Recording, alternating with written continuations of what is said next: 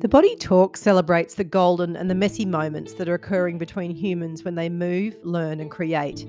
This season, I explore status quo marketing tactics, productivity culture, ableism, perfectionism, and the culty dynamics, pressuring body based business to promote a service that's not actually what they do and attracts clients with expectations neither can meet.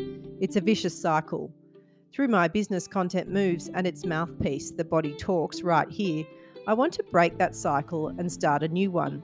Each week, I explore how the act of conscious content creation helps us show up in and for our business, building a culture that heals us, sustains us, and lets us thrive.